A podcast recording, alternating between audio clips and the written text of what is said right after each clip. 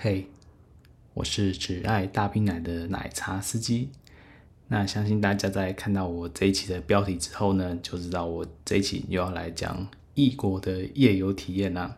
那其实我在上一集的中间呢，其实我稍微透露一下，哎，我确实这个月呢有一些其他的行程安排，那有可能会有夜游体验的部分，只是那时候我的我还没有那么肯定，毕竟这个难度是真的有点高啊。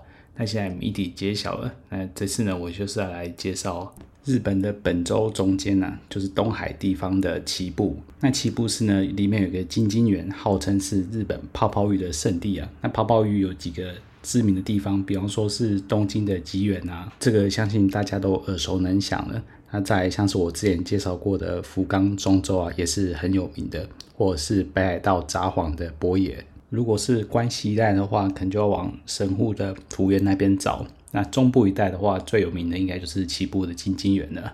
那说来是挺讽刺啊，因为其实早期在介绍日本海外的喝茶经验的时候，其实有提过日本还是有些地方，虽然也是风俗业盛行，但是相对就没有那么欢迎外国人。比方说名古屋一带的风俗，那其实金津园呢就在名古屋不远附近而已，大概搭电车不到一个小时就会到了。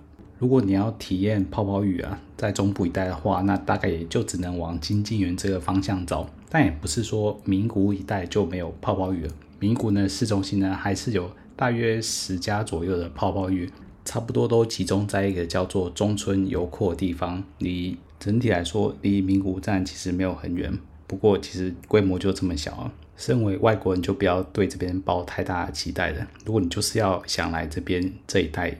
洗泡泡浴的话呢，最好还是往金金园那个方向找，比较保险一点。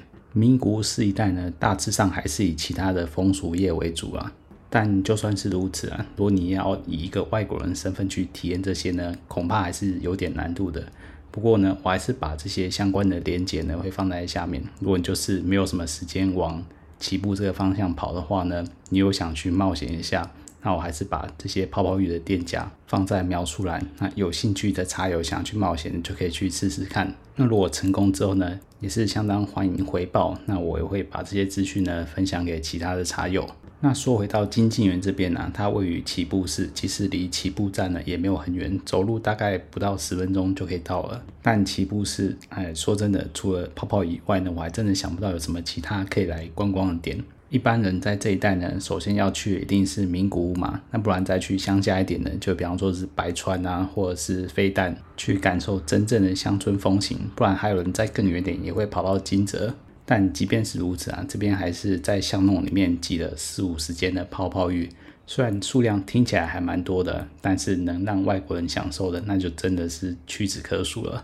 我在找资料过程中啊，发现这个中文资料真是相对比较少啊。比方说，大家以前常用的日本夜游地图啊，夜游地图上面其实就根本没有起步的资料，不像名古屋啊，虽然很多风俗店呢只有列出外国人的状态未可知，但至少还是有列出来嘛。但像起步是连列都没有列。那有听过待订阅者在抱怨的，说这边当地能配合的店家是真的很少，基本上大部分都不愿意接外国人。就算愿意接的呢，起码你也要会讲日文，他才愿意接。这个对我来讲就真的相当有挑战了。毕竟从我数年前在福冈体验过第一次泡泡浴之后呢，我的日文基本上是没有任何的进步的。也就是说，当时趋近于零的水准呢，目前也是差不多。一样，五十音呢还是念的哩哩啦啦，拼假名、片假名永远就是背不太起来，那还是只会念一些单字。那主要的来源呢，还是从那些迷之影片以及动漫所累积而来的，没有经历过什么正统的学习。那每次要起泡泡浴之前呢，才有恶补一些关键字，比方说时间啊、价格啊等等的关键字。确保自己呢不会在当下一问三不知啊，完全不懂对方想要表达什么，那就很尴尬了。但严格来说呢，我的程度也就只能听得懂他一开始问我，你听不听懂日文，那我只能跟他回答讲说我会一些些。以及之后来介绍我时间跟方案的时候呢，我能听得懂他大概的时间跟方案是哪个价格，然后我呢能回应店家说，哎，我想要的是哪一个方案，就差不多是这样的水平而已。那反正之后进去跟妹子沟通呢，八九成还是得交给手机了。但以上这些啊，在其他地方的泡泡浴可能多少还有点用，但在这边真的就很难说。所以说我还是在 CDF 上呢多找几家店家作为备案，那还加上之前可能有些网友去过有成功过的店家呢，林林总总也有六七家吧。从最便宜的技安店呢，还有价格在中间的大众店，以及最贵的高级店，这三个等级呢都各找了一些店家。他们还有一个东海地区的一百名店呢，我还特地从这个名单中选取我想要去的店家，还有参考当天的出勤表以及有没有我想要妹子。但就算做这些功课啊，我也很明白的知道这些功课有可能做了还是白做。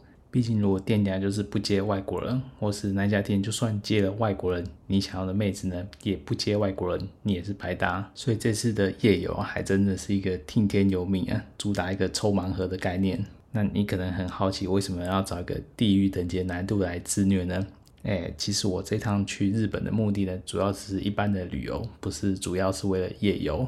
那再来就是价格的问题啊，虽然是九月初啊，已经过了寒暑假的时间，但是这个时间的价格机票啊，还是相当的贵。那些本来就很热门的地点啊，比方说东京或是大阪呢，一样还是贵的下不了手，就连冲绳也是贵的有点离谱。那其他像是名古屋或是福冈呢，就比较稍微合理一点点。那福冈因为我之前去过了嘛，那所以这次当然是尝试一下没去过的名古屋了。反正就当做给自己一个挑战嘛。毕竟前几回去福冈以及冲绳呢，实在是都太顺风顺水了，每次去都 OK，搞得好像有点不太真实啊。该是上点强度来面对现实了。那刚好这一趟在名古屋呢，有一个平日下午有点空档。可以抽个时间去岐阜体验看看。那在前往岐阜的电车上呢，上面的旅客其实不太多，三三两两的。那就算已经到了车站呢，还是一样，街上也没有什么太多的行人。但即便是如此啊，这个车站附近还是建设相当不错的，甚至他们在高架铁道下方呢，还特别辟了一个室内商城。所以说，你如果要从车站通过这个室内商城，走路到经济园，其实还蛮舒适的。但一路上，真的没什么行人，路上都冷冷清清的。就算到金金园里面呢，也是没什么人。不过好像还蛮可以理解的，毕竟是平日下午嘛，大家都还在上班。除了像我这种无所事事的旅客啊，谁会在这个时间跑出来洗泡泡浴呢？那首先到金金园，我锁定的第一家呢是高级店 Silk Road 丝路。那除了因为我之前没有试过高级店，想要尝试看看之外呢，在也有。网友是有在这边问过，是外国人 OK 的店。那店家趴车的地方呢，是有位中年的黑服大叔。那我就走过去点个头试一下呢，他就跟我打个招呼，那问我是不是要来消费的。那我就说是，但是我是台湾人，这样 OK 吗？那毕竟我日文程度呢，远远不能蒙混过关呢，所以我一贯做法呢，都一开始都会先跟店家表明说我不是日本人。那这位大叔就有点面露难色，才跟我确认一次说，哎。你不是日本人吗？就说对，我不是日本人，然后就被很干净利落的回绝，ダメです。嗯，所以说这个还真的挺看运气的啊。就算之前有网友是可以的，那也不代表你当天去就一定是 OK 的。所以说，虽然说有点失望，但好像也没有太意外。在日本风俗业泡泡浴的体验呢，总算被打了第一枪，也算是值得纪念吧。 不过反正口袋还是有名单的，反正前面转角进去的第一条巷子呢，还有不少店，反正就一家一家问问看喽。那第一间遇到呢是秘书 Collection，那这家呢其实是一间技安店，之前在做功课的时候呢也有留意过。那这家价格呢是真的非常的便宜啊，我印象中。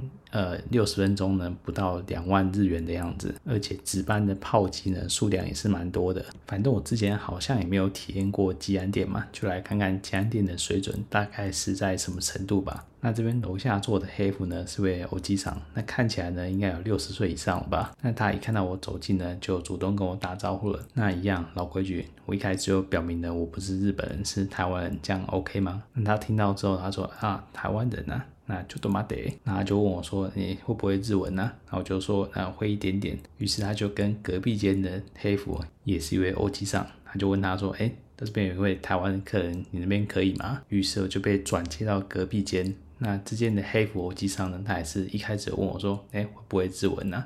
我一样还是说：“啊，会一点点。”不过这次他终于没有拒绝我了，他就领我上楼。在被打两次枪之后呢，终于还是闯关成功了。虽然说当下我不知道这间是什么店，那进去之后呢，就带我到他们的接待室。然后做定位之后，他就拿出炮击的照片。那那个当下呢，只有一位炮击叫米鲁库，脸是有打马赛克的。那身材呢，看起来就是。一般偏精瘦，感觉算是有曲线的，但是那个胸部呢，显然不是我要的料。那我机上就巴拉巴拉讲了一堆日文，虽然不太懂他大致上的意思，但配合他的手势呢，我大概能理解，就是这位炮击呢也是人气很高的，刚好现在有空啊，那实际本人呢比照片还好看啊，等等的。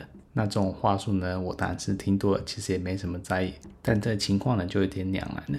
毕竟我前几次的经验呢，至少选到炮击那个杯子是够大的。虽然日本欢乐杯多少还是很灌水的，但眼下这位炮击啊，大概就只有 B 或 C 的水准吧。那当下的选择呢，也只有一百分钟的三万五，跟一百二十分钟的四万五。虽然说身上带的现金是够的，毕竟本来就打算要去试试看高级店。但说到底要不要把这个四万五呢都花在一位好像没有那么喜欢的炮击上面，就真的有点两难啊。那就挣扎很久呢，还是妥协了。毕竟重新再去外面问呢，被打枪几率可能还是挺高的。那好死不死，搞不好又被转介回来这间店，那就更尴尬了。所以想了半天，最后还是选了一百二十分钟的套餐。反正想说也没体验过一百二十分钟完整体验是什么样的感觉。也不想留太多日币在身上。那在付完钱之后呢，头机上就问我说要不要喝点乌龙茶，那并告知我呢，大概在一二十分钟，那炮击就可以开始服务了。那趁着在接待室的空档呢，就刚好上网把这间店的资料呢补齐一下。那这间店呢是 Royal Club 级，那算是大众店。那我被告知的价格呢，跟他们官网上列的价格呢，其实一样的。也就是说，我其实没有被多收外国人料金，这一点呢，还算是挺不错的。那不过呢，我又另外发现一点，就是他们的一百二十分钟呢，其实是 VIP 的 course。那一般通常而言呢，这种比较高级点的 course 呢，通常都代表可以无套，这就有点出乎我意料。毕竟大部分的情况呢，通常这种泡泡浴店呢。不会让外国人有选择这种 VIP 的 course 的机会，也就是说，大部分情况呢，你外国人就是乖乖的带套，只有少部分店家是外国人也没问题的。没想到今天瞎猫碰上死耗子，还真被我遇到了，而且还误打误撞选了 VIP 的套餐。正当我还在寻思到底是不是 VIP 的可能性的时候呢，这时候另外一位黑服的小哥呢就进来叫我，哎，呃，跑几斤好了，可以出去了。于是呢，我就在楼梯口看到了米库鲁讲。感觉上跟照片应该是同个人，只不过呢，貌似又再更成熟一点，大概也是三十岁上下的年纪吧。但至少感觉上还是蛮亲切的，笑脸迎人呢。那就挽着我的手一起上了二楼。那我之后就叫他咪讲吧。那我一开始就跟他讲，不好意思啊，我的日文还不太行，还在学习中，请多指教。那我就跟他说，哎，英文可以吗？他说英文真的没办法呢，真的是很不好意思。所以呢，我们之间大部分的时间呢，还是用手机来沟通的。除了某些情况，如果是我刚好听得懂，或是我可以用日文表达的话，我们就不用透过手机。不过咪酱就真的是专业的炮击啊，做的礼数呢和动作都做得相当的周到。比方说帮我脱衣服啊、折衣服啊，或是帮我擦身体的时候，动作都轻轻柔柔的，完全符合你对日本女子的刻板印象啊。那在坦诚相见之后呢，第一步当然就先去洗澡啊，在那特制的凳子上面，全身上下从头到脚洗干净之后呢，就是短暂的两人浴缸 play 啦。在浴缸里面呢，当然潜望镜也是要体验一下的。不过只可惜啊，蜜酱的那个凶器不是特别的惊人啊，大概就真的只有 B 左右而已，所以那个视觉效果跟触觉啊就差了一些。不过口技还是挺到位的。顺带提啊。由于在出发之前我就吞了一颗西力士，所以这一整趟呢都是一直非常挺立的情况。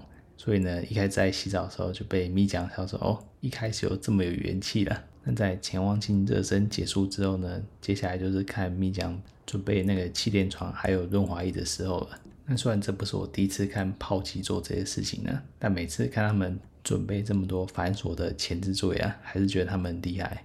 这时候就觉得这个泡泡浴的钱呢，虽然不便宜，但以欣赏这种技艺的角度而言呢，我觉得好像也不会不值得。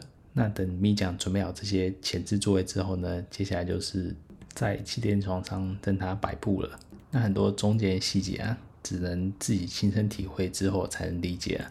总之就是用尽身体各个部位呢，帮你摩擦、润滑、洗澡。这时候还是会觉得身材偏紧实一点的炮击啊，还是吃亏了点。感觉这个环节如果有点肉，还是会比较舒服一点。但不得不说，咪酱的技术还是相当的到位。那最后在各个角度都润滑过之后呢，最后以挤牛奶的方式，也就是让我用趴着，然后用手帮小弟弟热完身。呃，虽然这个姿势啊让人有点害羞，不过让小兄弟处于备战状态之后呢，他就示意我翻过身。让我躺平之后呢，他就直接骑上来了。所以说之前猜想的 VIP course 是真的，不过真的无套进入的当下，心情是有点复杂的。一方面虽然是很兴奋呢，毕竟很久没无套了，在当下好像有点润滑液太多了，有点不真实的感觉。但那个包袱感跟热度啊，还是实实在在的。说不兴奋呢，也是骗人的。不过另外一方面呢，毕竟之前喝茶还是挺讲究安全的。今天就算是破了戒，就算人家应该都是乖乖的有在定期检查的。比起其他国家，我可能担心的程度还没那么大，但毕竟风险还是有的。但想再多好像也没什么用，反正人家也坐下来了，那还是就好好享受吧。那虽然刚刚说了太多润滑液啊，反正让那个感觉没那么真实。而且在气垫床上，其实我也只能躺着，什么姿势都不能做。但在无套的加持下，奋战了一会儿呢。还是毫无保留的，完全奉献给了米酱。那在发射之前呢，还特别像 A 片一样问说：“哎，可以射在里面吗？”那米酱还说：“OK 的哦。”那我就说：“啊，一够，整个就搞得有点像在拍 A 片。”那在结束之后啊，他还拔出来，就噗呲噗呲的挤在我肚子上，看起来就特别的青涩。看着看着，还真的更像拍 A 片呢。那在第一回合结束之后呢，当然就是清洗完身体。那洗完之后呢，米酱又请我去浴缸里面继续泡澡了。那他就来收拾这些善后。那每次在看炮击或是风俗从业人员在处理这些善后的时候，也是感触特别多。